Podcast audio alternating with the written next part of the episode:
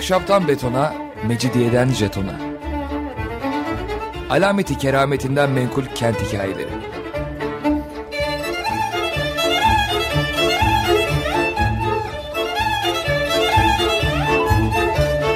Hazırlayan ve sunan Pınar Erkan.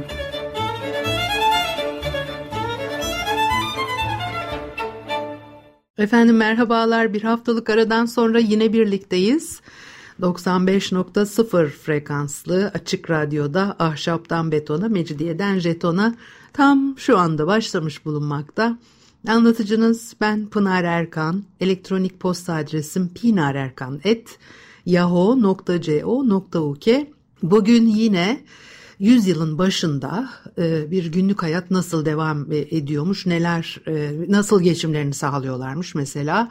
O bir mahallede, konakta, evlerde hali vaktine göre, gelirine göre insanlar nasıl bir hayat sürüyorlarmış. Biraz bunları Burhan Felek üzerinden konuşmak istiyorum. Tabii Burhan Felek'in çocukluğu istibdat dönemine denk düşüyor. Ve o zamanlarda da bugün hani bizim hiç düşünemeyeceğimiz bir şey mahallede bir mahallede e, oturan insanların yüzde doksanı evlerinin kendi sahibi olurlarmış. Kira çok azmış Osmanlı döneminde ve e, yüzyılın başında kirada oturan e, sayısı çok azmış. Bu daha sonra Cumhuriyet döneminde de zaten hem nüfus artışı sebebiyle hem yeni bir e, sistem tabii yeni bir çağ ama özellikle de nüfus artışı sebebiyle bir konut ciddi bir konut sorunu e, ortaya çıktı. 1940'lı 50'li yıllarda bunu e, çözmeye uğraştılar. Çok da iyi çözümler ortaya konamadı. Aslında o dönem içerisinde işte bahçe içinde müstakil evler, bir hani çözüm olarak e, e, görünüyordu. Onu da uyguladılar, yapmaya da çalıştılar ama yetmedi ve apartmanlaşma da işi başka bir yere götürdü. Şimdi biz daha hani öncesine e, gidersek eğer e, dediğim gibi herkes oturduğu evin sahibiymiş. O evlerde üç e, tür e, konak denilen büyük ve çok odalı evler, paşa konakları, varlıklı büyük ailelerin konutları İhsaniye mahallesinde Üsküdar'da da böyle birkaç konak varmış. Birkaç konağında arsası varmış. Çünkü o konaklar yanabiliyor, yıkılabiliyor ve e, arsaları kalıyor. Mesela Hüseyin Avni Paşa konağı, Esvapçıbaşı Ahmet Bey'in konağı, Mabeyinci Mahir Bey'in büyük evi, Mustafa Paşa konağı, Hüseyin Paşa konağı. Bunları aslında sıralamak istiyorum. Mahmut Baler Beyefendinin pederleri Mabeyinci Hafız Mehmet Bey'in konağı, Köprülü Konak diye geçiyormuş. E, Hafız Mehmet Bey Sultan Abdülaziz'in mabeyincilerinden e, İhsaniye'de bir sokağın ismi eğer hani çok yakın zamanda değiştirilmediyse hala Hafız Mehmet Bey ismiyle devam ediyor. Türkmenoğlu Süleyman Bey'in konağı, Hattat ve Tuğrakeş İsmail Hakkı Bey'in büyük evi, bir de tabii herkes birbirini biliyor Hacı Hanım'ın. Eski İmrahor Şeref Bey'in validesi Hacı Hanım'ın konağı. Mısır çarşılıların büyük evi, Aziz Ağa'nın büyük ve harap evi, Esvapçıbaşı'nın oğlu Alaaddin Bey'in büyük ve yeni evi, Sultan Hamide atılan bombada şehit olan Lala Bey'in büyük evi, kiracıymış üstelik de bu evde. Yine alt sokakta Marif Nazırı e, Münif Paşa'nın e, konağı ki Münif Paşa me- meşhur 19. yüzyılın önemli paşalarından bir tanesiydi. Özellikle İstanbul'un iki büyük ayıbı vardır. Biri salgınlar, diğeri de e, yangınlar. Her beş yılda bir yangınlarla şehir şehrin ne diyor işte e, beşte biri yanıyor 50 yılda bir şehrin iskan kabuğu e, değişiyor sözü Münif Paşa'ya aittir. Mahalle içerisinde böyle çok sayıda e, paşaların ve e, devlet ricalinin, varlıklı kimselerin konakları var. Bu konakların her biri selamlık ve müştemilat olarak 20-30 odalı olabiliyor. E, ortalama olarak 10-15 odalı olurlarmış ve büyük aileler oturuyor bu evlerde. Hep birlikte oturuyorlar. Büyük babadan torunlara kadar. Evli veya bekar çocuklar, hani çalışıp da para kazanıyor olsun veya olmasın bir arada e, oturuyorlar. Sistem bu şekilde ve daha ekonomik bir sistem olarak da işlediği söylenebilir. Daha sonraki dönemlerde çekirdek aileye doğru bir e, gidiş oldu. Evlenen hani ben ayrı eve çıkayım e, gibi bir çaba içerisine girmiyor hemen. Bu bir kolaylık da sağlıyor. Bir de o dönemde o büyük konaklarda çalışan çok. Birkaç aşçı var evlerde. Hizmetçiler, uşaklar, bahçıvan, kalfa hatta kahya bile bulunuyor o konağın muhtelif ve büyük katlarına yerleşmiş aile efradının bazen haftalarca birbirini görmediği olurmuş. Hani bir arada yaşıyorlar diye her gün dip dibeler, her gün her şeyi birlikte yapı, yapıyorlar diye düşünmemek lazım. E, bugünün anlayışıyla ay ben öyle yapamam, ben e, öyle o kadar kalabalık kimseyle otura, oturamam hani deme ihtimalimiz yüksek ya böyle bir e, alışkanlığımız pek kalmadı e, günümüzde. Müşterek olan şey mutfak ve e, o zaman hamam diye geçiyor banyolar.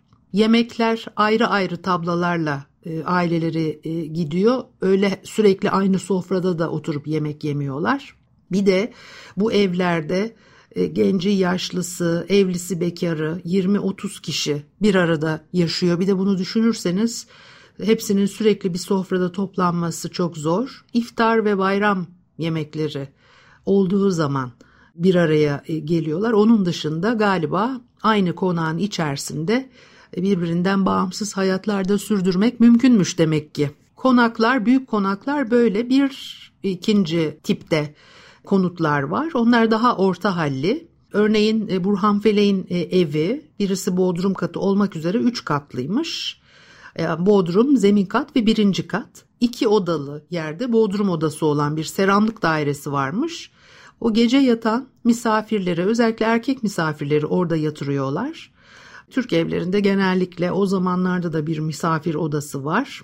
Yatıya gelen kalan bugüne göre muhtemelen daha fazla oluyordu. Mesafelerin uzak olması, ulaşımın bugünkünden daha zor olması, 60'lı yıllarda bile daha köprü inşa edilmemişken Bebek'ten Beykoz'a nişanlısını ziyaret etmeye giden birisinin önden telgraf çekmesi, arkasından da geceyi orada geçirmesi filan sıradan şeyler olarak yaşandığına göre 1960'lara belki de 70'lere kadar e, bu alışkanlıklar devam ediyordu. Onun için evlerde gelen misafirliğe gelen birilerinin yatıya kalması ve ağırlanması e, daha e, sıradan, doğal karşılanan bir şey.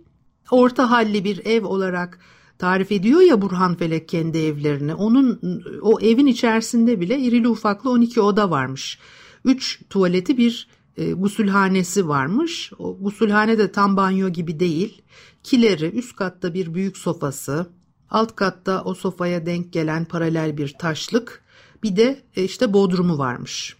Mutfak bahçede, e, bir dönüme yakın büyük bir bahçe, o bahçeye de iyi bakılıyor çünkü iki tane de bahçıvanları varmış, uşakları varmış, erkek aşçıları bir de kadın hizmetçileri varmış. Bu da orta halli bir aile. Bütün bunları babamın aldığı 20-25 altında yapabiliyorduk diyor.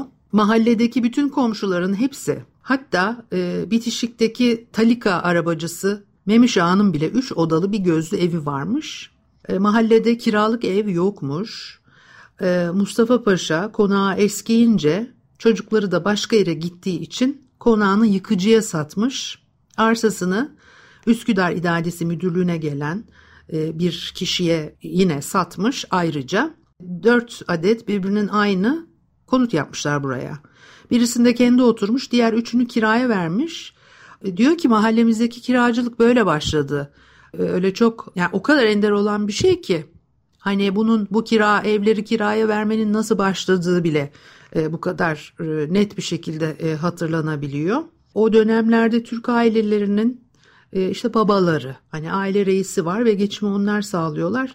Büyük çoğunlukla memur olarak çalışıyorlar. Ya asker ya kaptan ya sivil memur olarak çalışıyor. Bir de mesela Mısır Çarşılı Sadık Bey gibi Mısır Çarşısı'nda dükkanı olan esnaflık yapan veya ticaretle uğraşan kimseler de olabiliyor. Geri kalanlar hep devletten aldıkları maaşlarla geçiniyorlar. Cumhuriyet döneminde her şey çok değişiyor. Hani şehirde neredeyse yarı yarıya insanlar kendi evlerinde e, oturdukları kadar kiracı olarak da e, oturuyorlar. Eskiden kiralık ev olmadığı için de bir de tabii daha ucuz olduğu için de herkesin kendine ait bir e, evi var. Buna da mecbur kalıyorlarmış aslında. Ahşap yapılıyor inşaatlar depreme dayanıklı olduğu için ki 19. yüzyılda o kadar çok konuştuğumuz konulardan bir tanesi ya bu. E, Ebniye nizamnameleri çıktı, kagire teşvik edildi e, yapılar ahşaptansa daha dayanıklı oluyor yangına diye ki belki o da tartışılabilir. Fakat ahşap tercih edilmesi depreme dayanıklı olduğu için de daha kolay malzeme, tekniği daha kolay, inşası daha kolay. Böyle başka sebepleri de var ahşap yapı inşa edilmesinin daha çok tercih edilmesi tuğla veya taş yapılara göre daha ucuza çıkıyor. Mesela Burhan Feleğin İhsaniye mahallesindeki 12 e, odalı evi 320 altına yapılmış ve o zamana göre iyi sayılan inşaatlardanmış. Daha küçük evler daha ucuza 50 altına da inşa edilebiliyormuş. Çünkü her mahallede yanmış yıkılmış evlerin boş arsaları e, sahipleri tarafından bırakılmış durabiliyor. Herkes yeniden oraya bir yapı inşa edemiyor. Buralara viranelik e, diyorlar. O viraneliklere de e, bir üçüncü tip olan konutlar inşa edilebiliyor. Mahallenin gece konduları, mahallenin bekçisi gibi, sakası gibi şuraya buraya gönderilen dülger, çeşitli işlerde e, çalışan işçiler boş arsalardan birine yavaş yavaş daha derme çatma diyelim o köşklere konaklara göre bir kulübe inşa ediyorlar. O dönemde de o mahallenin daha e, az gelirli bu türden ahalisi için de bu bir hak sayılırmış. Kimse de demek ki buna itiraz etmiyor veya öyle görünüyor. Bir mahallede en fazla 2-3 kiracı olurmuş. Onlar da zaten yıllardır orada otururlar ve mahallenin yerlisi olurlarmış. Bir müzik arası verelim ondan sonra devam edelim. Efendim Açık Radyo'da ahşaptan betona, mecidiyeden jetona devam ediyor. Haliyle Pınar Erkan'ı dinlemektesiniz. Yüzyılın başında Burhan Feleğin doğup büyüdüğü, yaşadığı Üsküdar'daki İhsaniye Mahallesi üzerinden e, nasıl hayatlar sürülüyor, nasıl evlerde yaşıyorlar, nasıl geçimlerini sağlıyorlar onları konuşuyorduk. Kiracı çok azmış diye söyledim. Bu gerçekten çok ilginç. Bir mahallede 2-3 e, kişiden ya 2-3 aileden fazla kiracı bulunmaması bugün bizim çok aklımızın alacağı bir şey değil. Ve yıllarca orada yaşayıp mahallenin yerlisi e, olurlarmış deyip bırakmıştım. Yani Türkiye büyük bir e, imparatorluk. Yemen'den Bosna'ya, Şarki Rumeli'den Trablusgarp ve Bingazi'ye kadar 4 milyon karelik bir imparatorluktu diyor Burhan Felek. E, nüfusu da buna göre çok azdı. E, Sultan Hamit devrinin son yıllarında Osmanlı İmparatorluğu 30-32 milyon kişiden ibaretti diyor. Bütün bu 4 milyon kilometrelik e, alana yayılmış imparatorluk üzerinde yaşıyor bu e, sayıdaki insan. Memurlar özellikle e, asker sınıfında olanlar mutlaka yer değiştiriyorlar. Sivil memurlar başkentte kalarak orada emekli olabiliyorlar. Ama askerlerin %75'i mutlaka İstanbul'dan ayrılırmış. Onların da baba ocağı kendilerine ait evleri diğer kardeşlerinin veya ana babalarının elinde e, kalırmış. Bazen eşlerini çocuklarını da İstanbul'da bırakarak e, başka şehirlere gidiyorlar. Özellikle askerler böyle hareket halindeler. E, fakat günümüzde ve Cumhuriyet döneminden sonra memurlar, askerler aileleriyle beraber yer değiştirmek e, durumunda kalıyorlar ama Osmanlı devrinde pek de öyle olmazmış. Ailelerini kendi memleketleri neredeyse orada bırakıp iş için e, başka yerlere e, gidip yaşıyorlar. Dolayısıyla da herkesin yine bir evi oluyor. O kiracılık ihtiyacı çok doğmuyor. Bekar bir yere görevli birisi gitmişse de demek ki bir şekilde orada bir bir ev ediniyor bir şey. Bütün bir ailenin bir konu sahibi olması gibi bir ihtiyaç ortaya e, çıkmıyor. Ondan sonra büyük aileden çekirdek aileye doğru bir e, gidiş oldu. Nüfusun artması, yaşam koşulları bunu gerektirdi. E, o ahşap evler de yandı. O meşhur yangınlarda yıkıldı. Yerlerine yenileri yapılamadı. Yapılanlar daha bir modern hayatın getirileriyle bir apartman şeklinde inşa edildi. E, bir katında sahibi oturduysa e, diğer katlar kiraya verildi. Dolayısıyla da e, kiralık ev olunca o nüfus artan yerlerde yeni aileler kiralık ev tuttular ve bu bir sorun haline de geldi. Dediğim gibi programın başında 1930'lu 40'lı yıllarda özellikle konut ihtiyacı. Buna da gerçekten çok net çözümler üretilemedi. Bahçe içerisinde müstakil ev inşa edildi. Mahalleler İstanbul'daki birinci Levent'teki mahalle böyledir. Başka yerlerde bu, e, bu, bu tür e, mahalleler oluşturuldu. Şimdi günümüzde çok lüks sayılan yerler. Fakat o dönemlerde e, halkın ihtiyacını karşılamak için yapılmış olan e, konutlardan oluşan mahallelerdi bunlar yetmedi. Bir süre sonra e, o geçim zorlukları ekonominin başka bir şekilde işlemesi ya Osmanlı İmparatorluğu dönemindekiyle çok farklı bir, bir hani durum söz konusu oldu. İster istemez çağın da getirileriyle beraber. Bir de ev sahibi olmak istiyorsan bir yere yerleşiyorsun demek bu. E, en az 4-5 sene bir yerde kalacaksın veya kalabileceğini e, e, ummak lazım. Devlet memurları, askerler sürekli yer değiştirdikleri için ve geçim büyük oranda bu şekilde sağlandığı için o kooperatifler veya taksitle satılan e, yapılardan e, faydalanmak çok ve ev sahibi olmak çok mümkün e, olmamaya başladı maalesef. Osmanlı döneminde devlet memurlarının geçinmesi de daha kolay çünkü sistem daha farklı işliyor. 1908 ve 1914 yılları arasında diyor ki Burhan Felek Türkiye memurlarının saadet devriydi ve devlet memurunun en küçüğü dahi pek kalabalık olmadıkça mis gibi yaşardı. O dönemin orta halli aylıkları çok yüksek e, e, miktarlarda sayılır.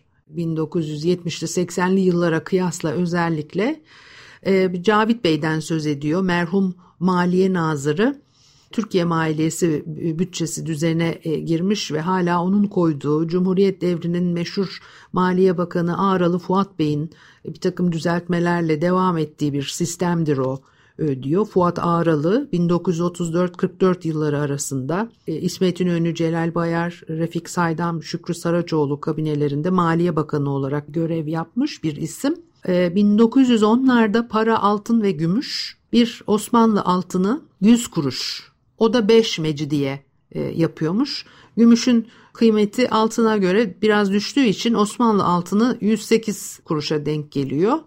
20 e, kuruşluk gümüş bir mecidiye, 10, 5, 2 ve 1 kuruşluk gümüş paralar. Bir de 20, 10 ve 5 paralık bakır mangırlar varmış. Sultan Mahmut zamanından kalma gümüşle bakır karışımı, Sultan Mahmut e, aylıkları veya yüz paralıklara da rastlanıyor ama bunlar hani böyle neredeyse antika olarak değerlendirilecek türden.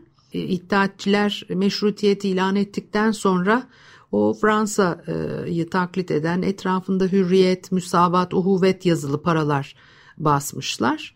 O devlet memurlarının e, e, aldığı maaşlar bir kere devlet memuru maaşla geçiniyor. Yani geçim parası. Özel sektörde çalışanların aldığı paraya aylık denirmiş haftalık veya gündelik de e, olabiliyor bunlar. Ve diyor ki Burhan Felek bugüne kadar devletten veya gazetecilikten aldığım ücretin en büyüğünü 1913 senesinde Vakıflar Bakanlığı İnşaat ve Tamirat Umumi yani Umum Müdürlüğü başkatibiyken aldım diyor. Yani Birinci Dünya Savaşı'nın hemen e, öncesinde o zaman devlet memurlarının maaşlarından hiçbir kesinti yapılmazmış. Ee, ne vergi, ne emekli aidatı, ne sigorta hiçbir kesinti yapılmazmış. Ee, Burhan Felek'in aylığı da 13 altın lira imiş. Diyor ki bugün altın ortalama 700 lira olduğuna göre bu 9100 lira yapar. Bu 700 lira altının 700 lira olduğu e, tarih tam olarak ne zamansa diyor ki ben hiçbir zaman bu kadar bir para almadım alamadım ondan sonra. Ee, ve müdür e, Mimar Kemalettin Bey imiş. Bütün vakıf hanları, Gureba Hastanesi'ni, Ankara Palası ve daha başka birçok e, binayı inşa eden meşhur Mimar Kemalettin Bey onu da artık yıllar önceydi herhalde diyeceğim. E, Mimar Kemalettin'i anlattığım e, programlar vardı. Mimar Kemalettin aylık 50 altın alıyormuş. Diyor ki Burhan Felek bugünkü raiçle 35 bin lira eder. Acaba Cumhurbaşkanlığı tahsisatı bu kadara varıyor mu? Düşünün ne kadar yüksek bir maaşmış. Ee, nazırların yani bakanların ayrıkları e, genellikle 200 altın e, civarındaymış. Müsteşarlar 100 altın alırlarmış. Sadrazam ve Şeyhülislam 250 altın alırmış. 250 altın çarpı 700 bin, ya bin değil 175 bin lira eder. Bu da 13 bin dolara yaklaşır. Bu paralar net olarak ödenirdi diyor. Altının 700 lira olduğu zaman hani dedim ya 70'li e, yıllarda yazmış bu yazıyı. E, bu bilgileri bize 70'li yıllarda iletiyor Burhan Felek. Dolayısıyla 1970'li e, yılların rayiciyle Mimar Kemalettin Bey'in 50 altın aylığı 35 bin liraya denk düşüyor. Ee, Burhan Felek'in babası da e, orta halli bir müdürmüş. Ayda 25 altın maaş alırmış ve e, o 12 odalı ahşap konutu Üsküdar'da kendileri yaptırıyor. 320 e, altına mal olmuştu dedim ya size. Üç çocuklu bir aile, bahçeleri de var, büyüyecek bir bahçe. iki bahçıvanları var, bir erkek aşçıları var. Yaşar isminde bir uşakları, bir de orta hizmetçileri var. Bunu yapabiliyorlarmış. Bu şekilde rahatlıkla geçinebiliyorlarmış 1910'lu yıllarda. 1970'li yıllarda böyle bir yaşam şeklini sürdürebilmek için öyle müdür ayrılığı falan tabii yetmez. Başka türlü yani zengin bir varlıklı olmak bile hani durumu zorlayabilir. Daha kolay bir hani yaşanmış o dönemde. Bir de günlük hayatın içerisinde mesela işte sinema yok, tiyatro hani onlar bir otomobil kullanmıyorlar filan çok daha sade basit hayatlar e, yaşıyorlar. E, simit 1970'li yıllarda 1 liraysa işte 1910'lu yıllarda 10 para. E, bu da 400 kat daha ucuz olduğu anlamına geliyor. Pirinç Mısır'dan geliyor. 2 kuruşmuş okkası. Okka 400 dirhem o da 1280 grama denk. Şeker Avusturya'dan geliyor. Külah biçiminde kelle şekerin okkası 60 paraymış. Zeytinyağı 100 paraya, litresi 100 paraya satılıyor. Kuzu eti 3-3,5. Ee, bir de ciğer mesela. Bugün ciğer ne kadar pahalı günümüzde de biliyorsunuz aslında birkaç yıl öncesine kadar ciğer yani sakatat da o kadar çok pahalı bir şey değildi ama artık e, yetişen hayvan da pek kalmadığı için ağaç kömürü arabayla mevsiminde alırsanız en iyisi en fazla 15-20 para. Okkası 15-20 paraya denk geliyor.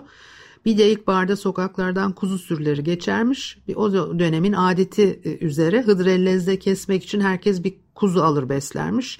O kuzular da 20-25 kuruşa alınabiliyormuş. Yani o az parayla çok şey satın alabiliyorsunuz. Ee, ekmek 70'lik un, 72'lik undan yapılıyor. Has çarşı ekmeği 950 gramlık bir somun paraya yani bir kuruşa satılıyormuş. İkinci kalite ekmek simitçi ekmeği e, diyorlar. O daha kepekli bir undan yapılıyor. O da 35 paraya e, satılıyormuş. E, Odessa'dan geliyormuş un. E, gaz yağının litresi 60 para. Bir Batum'dan yani iki yerden geliyormuş. Batum'dan e, bir de Romanya'dan e, geliyormuş. Yani un da dışarıdan imparatorluk olduğunu e, tabii düşüneceksiniz. Öyle hemen Anadolu'dan değil daha uzak yerlerden ithal ediliyor diyeceğim. ithal edilmiyor. İmparatorluk sınırları içerisinde olduğu için tabii ki ithal edilmiyor ama hani bugünün baktığınız zaman nihayetinde İstanbul veya çevresinde veya işte Anadolu'nun daha yakın yerlerinde buğday yetişmiyor. Şimdi bu nasıl oluyor? O, e, tabii o kadar bilmek çok mümkün değil. Bu haftalık da bu kadar olsun. Haftaya görüşene kadar hoşçakalın.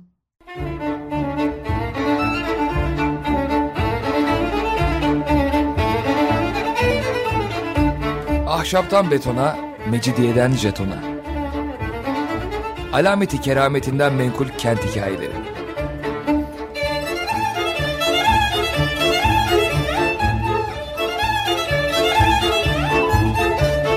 Hazırlayan ve sunan Pınar Erkan